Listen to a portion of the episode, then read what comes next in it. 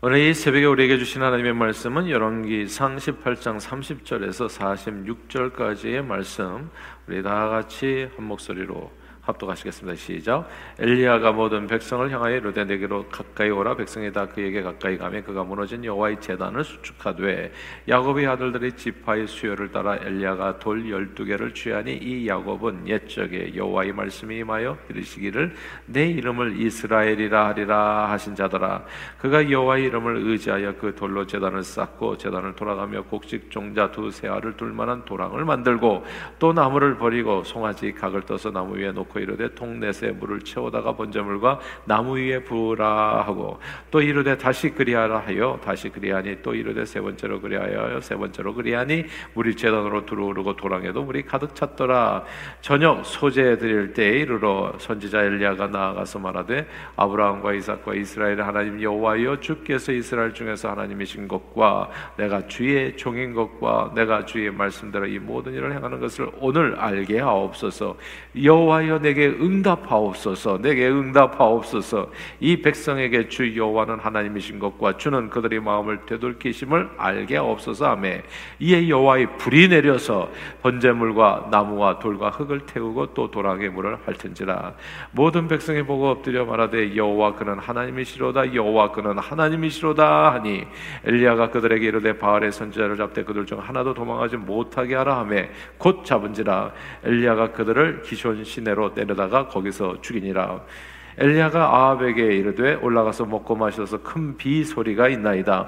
아합이 먹고 마시러 올라가니라 엘리야가 갈멜산 꼭대기로 올라가서 땅에 꿇어 엎드려 그의 얼굴을 무릎 사이에 넣고 그의 사원에게 이르되 올라가 바다 쪽을 바라보라 그가 올라가 바라보고 말하되 아무것도 없나이다 이르되 일곱 번까지 다시 가라 일곱 번째 이르러서는 그가 말하되 바다에서 사람의 손만한 작은 구름이 일어나나이다 이르되 올라가 아합에게 말하기를 비가 막히지 아니하도록 마차를 갖추고 내려가소서 하라 하니라. 조금 후에 구름과 바람이 일어나서 하늘이 캄캄해지며 큰 비가 내리는지라 아합의 마차를 타고 이스라엘로 가니 여호와의 능력이 엘리야에게 임함에 그가 허리를 동이고 이스라엘로 들어가는 곳까지 아합 앞에서 달려갔더라. 아멘. 오래전 버지니아에서 목회할 때 미국에 초청하는 이제 목회자의 영주권 문제로 인해 이민 변호사를 찾아가서 상담을 한 적이 있었습니다. 아 그때 저는 매우 재미있는 이야기를 들었어요. 이제 이민법이 미국에 이제 아주 지엄하잖아요. 그래서 그 법과 절차가 확실하고 그래서 이제 거기에 그 법과 절차 그리고 신청서 내역에 아, 이제 확실한 사람들이 이제 이렇게 초청이 가능하고 들어올 수 있는 줄 알았는데 아 그분이 얘기였어요. 어떤 때는 정말 최선을 다해서 잘 서류를 준비해서 신청해도 까다롭게 돼서 희한하게 또 이렇게 이민 그 저기 그 어, 수속하시는 이렇게 거기 이민국에서 일하시는 분이 좀 까다롭게 해가지고 진행이 잘 안 되는 경우도 있고 어떨 때는 이제 변호사님이 볼 때도 좀 엉성하고 좀 어설픈 서류 준비에도 아, 순조롭게 또 허락이 되기도 한다는 것이었습니다. 처음 들었어요. 예. 어, 그러면서 그분이 말씀이 최선을 다해서 당연히 최선을 다해서 이민 신청을 해야 되겠지만 기도를 많이 해주십시오라고 부탁을 하시더라고요. 아 그래서 아 또 이런 세상이 있구나.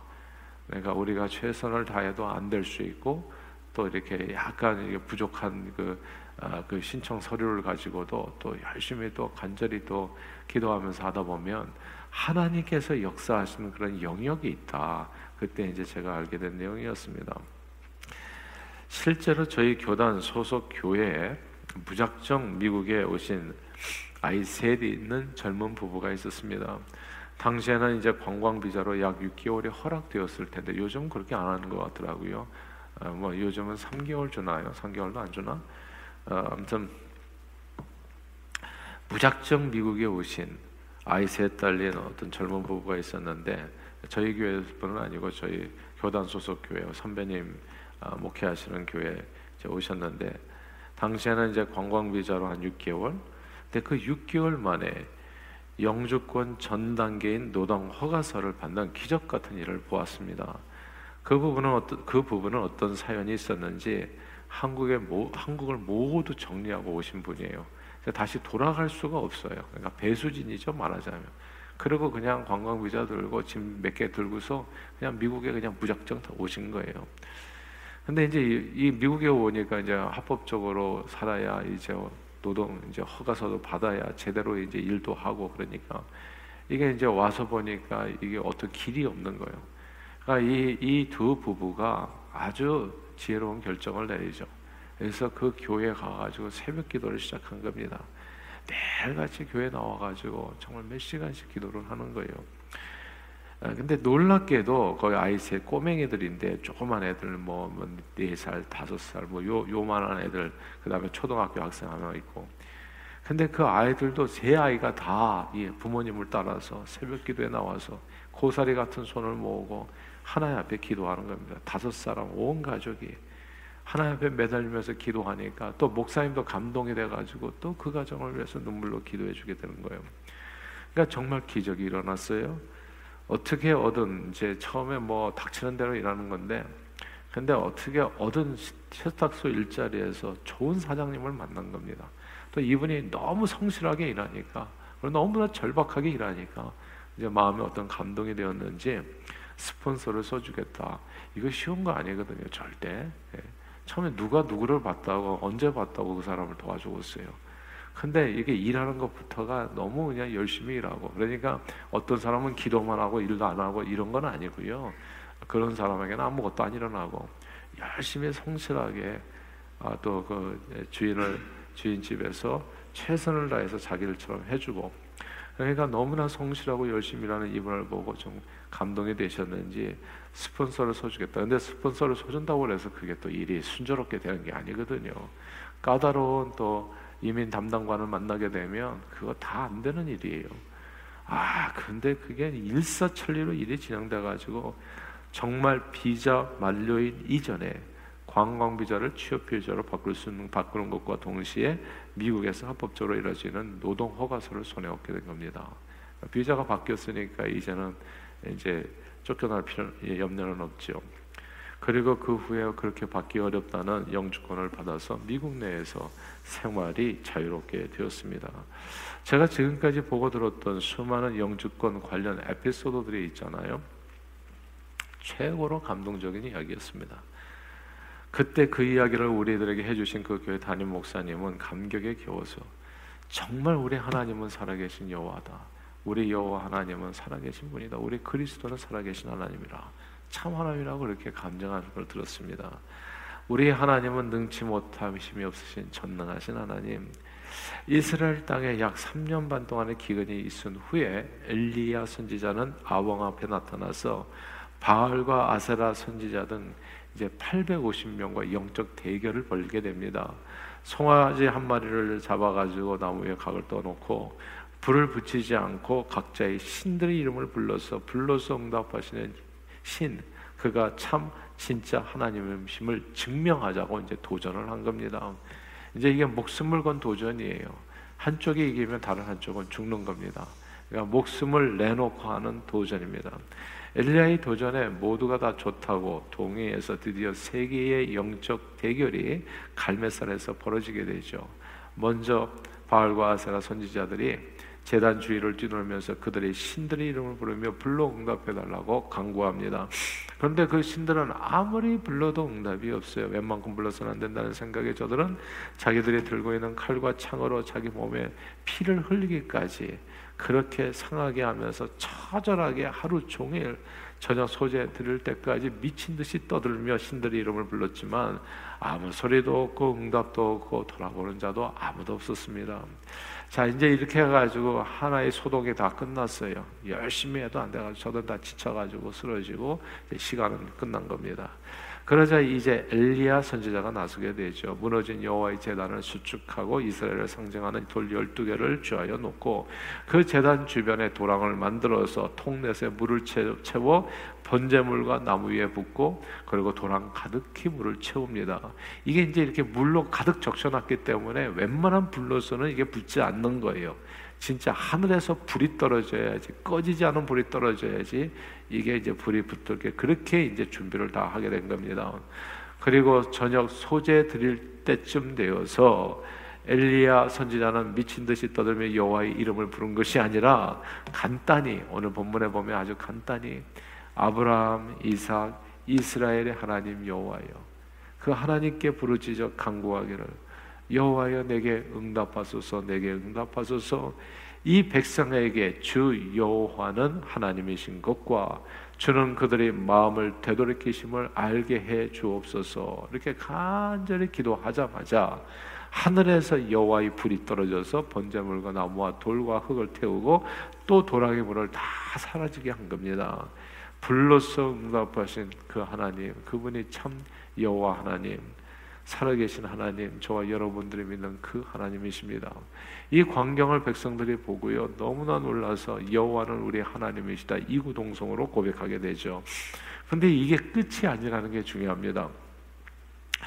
만약 불로서 응답하신 하나님만을 생각했다면 그건 정말 놀라운 하나님의 권능과 뭐 신기한 일에 사람들이 정말 어떤 어, 뭐 정말 신기함을 느낄 수는 있었을지 모르지만은 오랜 기근으로 인해서 여전히 이스라엘 백성들의 궁핍한 삶은 해결되지 않았습니다.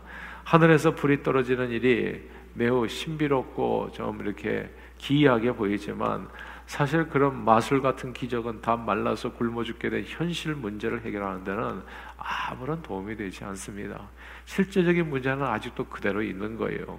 아, 그래서 엘리야 선지자는 바알과 아세라 선지자들을 다 처치하고 나서 막바로 하나님께서 비를 내려 주실 것을 확신하면서 이스라엘을 오랜 가뭄에서 구원할 수 있는 기도를 하나님께 올리게 됩니다. 이게 진짜 중요한 기도죠.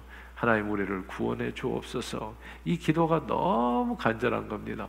오늘 본문 42절에 이렇게 말씀합니다. 42절 한번 같이 한번 읽어볼까요? 42절을 읽겠습니다. 시작. 아합이 먹고 마시러 올라가니라.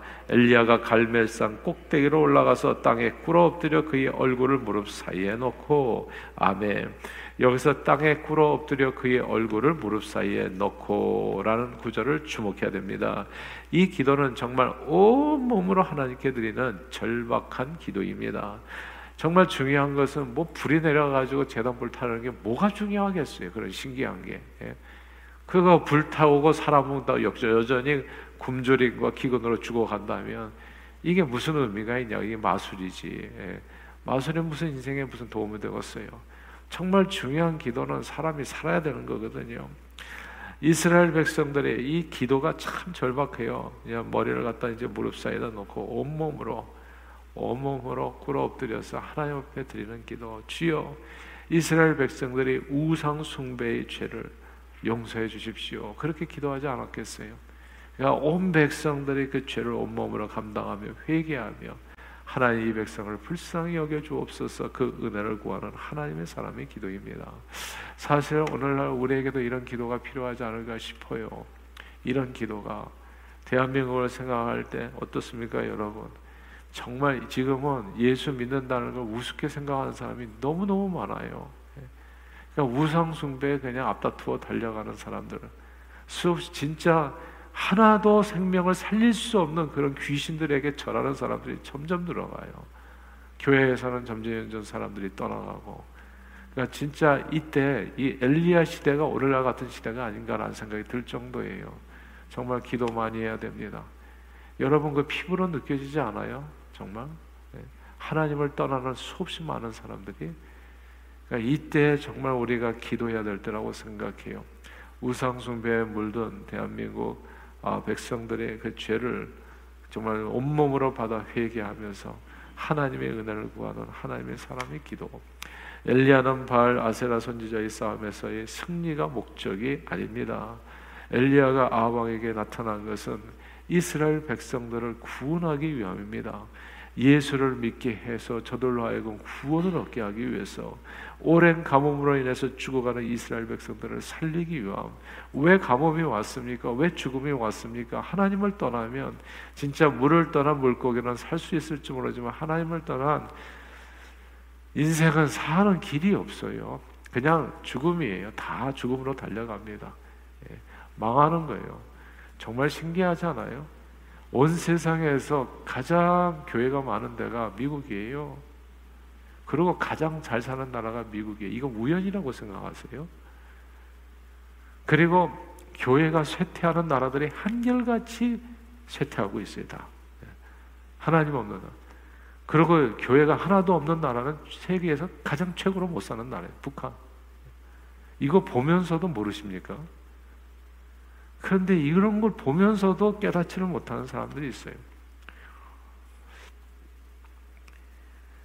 그러니까 엘리야는 간절히 그 백성들의 구원을 위해서 기도했고 놀랍게도 엘리야의 기도에 하늘이 응답합니다. 하늘에서 큰 비가 쏟아지기 시작하죠. 여호와의 하나님의 구원이 임한 겁니다. 요한 사도는 요한복음에서요 일곱 가지 요한복음의 유명한 일곱 가지 표적이 나오죠.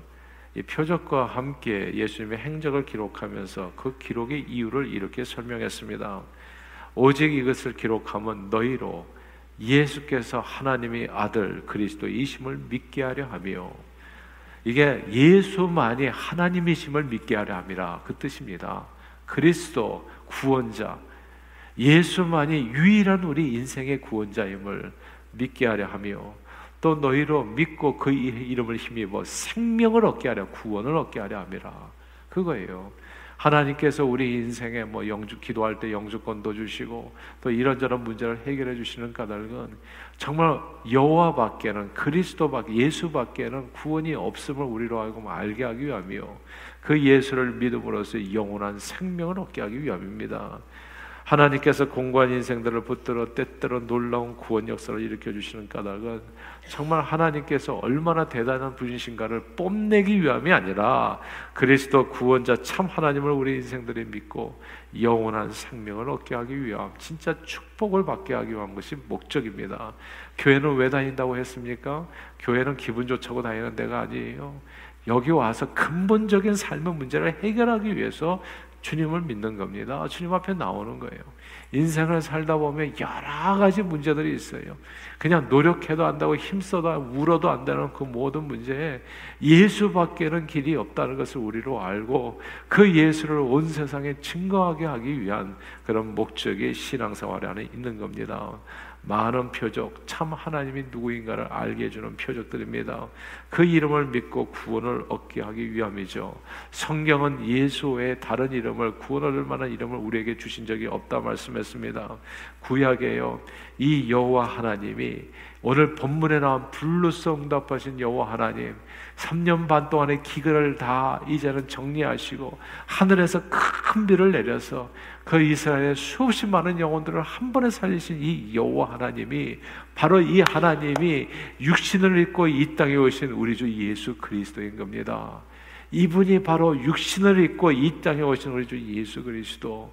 왜냐하면 이 여호와 하나님이 이렇게 갇혀 있으면 이게 구약의 하나님의 유대인의 하나님밖에는 안 되는데 이게 유대인의 하나님이 아니거든요. 천지 만물을 지으신 그러니까 남미 히스패닉들의 하나님이요 또 그냥 유럽인의 하나님이 아프리카인의 아시아인의 하나님이 온 세상 인생들이 하나님이신 그 하나님을 온 세상 인생들을 구원하시기 위해서 이 여호와 하나님의 육신을 입고 이 땅에 다시 오셔가지고 누구든지 그 이름을 부른 자는 구원을 얻으리라 말씀하신 우리 주 예수 그리스도인 거거든요. 그러므로 오늘날 우리에게 필요한 것이 이 엘리야의 기도입니다. 얼굴을 무릎 사이에 묻고요. 우리 가족들 여러분 가족들 가운데 아직도 예수 안 믿는 사람들이 있습니까? 간절히 기도하세요. 예수 안 믿으면요 이 땅에서도 어렵게 사시다가 아니 이 땅에서는 용케 밥 먹고 살수 있을지 몰라요. 그러나 죽는 순간에 지옥입니다. 성경 지옥이라고 얘기를 해요. 어디로 가겠어요? 자기 영혼의 하나님도 모르는데 그냥 방황하면서 귀신 노름하다가 그냥 세상 쾌락 쫓아서 살다가 그 인생은 지옥을 가는 거예요. 그런 삶이 뭐가 폭이나 아름답겠어요. 기분 좋겠습니다. 그러니까 가족 구원을 위해서 그리고 주변 사람들을 위해서 온 세상을 위해서 진짜 얼굴을 무릎 사이에 묻고 우리는 진짜 지금 기도할 때예요. 엘리야가 자기 자신을 위해서 기도한 게 아니잖아요. 자기는 예수를 잘 믿잖아요. 자기는 언제 죽어도 천국을 가잖아요. 그러나 자기 친척들, 자기 부모들, 형제들 아직도 예수를 믿지 아니하고 우상 앞에 절하고 세상 쾌락에 빠져가지고 하나님을 떠나서 살아가는데 그건 어떻게 살아도 그건 죽는 길이거든요. 이게 영적으로 죽으면 육적으로 망하게 됩니다, 여러분. 지금까지 대한민국이 급성장하고 지금까지 무슨 지금 떵떵거리고 잘 살게 된 게 그 이유가 뭐라고 생각하세요? 우리가 70년대, 80년대 진짜 예수 열심히 믿었거든요.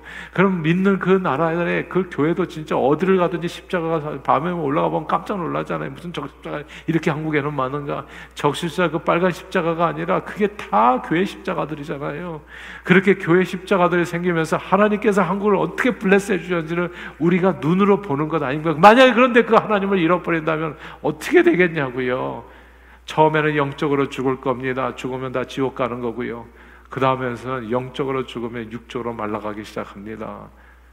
그날은 나라에 희망이 없는 거예요. 한순간에 무너질 수 있습니다.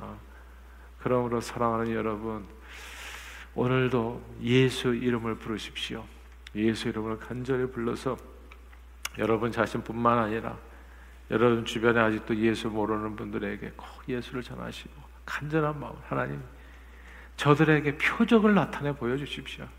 여호와만이 참 하나님이심을 예수 그리스도만이 참 하나님이심을 구원의 주님이심을 하나님 보여줄 수 있는 표적을 저들에게 나타내 보여주시고 그래서 그 이름을 전해서 참 하나님을 알지 못하고 우상숭배에 빠진 많은 영혼들을 주님 앞으로 인도하고 구원하는 일에 존귀하게 쓰임받는 저와 여러분들이 다 되시기를 주 이름으로 축원합니다. 기도하겠습니다. 하나님 아버지 오늘도 주님 앞에 왔습니다. 하나님 이 아침에 간절히 기도합니다.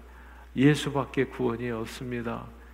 주님, 우리로 하여금 예수 복음 전도에 도구로 쓰임 받을 수 있도록 예수 그리스도만이 참 하나님이심을 아직도 예수 믿지 않은 우리 가족 중에 누군가에게 그리고 우리 주변 이웃들에게 전할 수 있도록 구원의 은총에 가득한 삶을 허락해 주시어서 많은 영혼들을 주님 앞으로 인도하고 구원하는 일에 존귀하게 쓰임받는 저희 모두가 되도록 오늘도 성령 충만으로 우리 발걸음을 주장해 주옵소서 예수 그리스도 이름으로 간절히 기도하옵나이다. 아멘.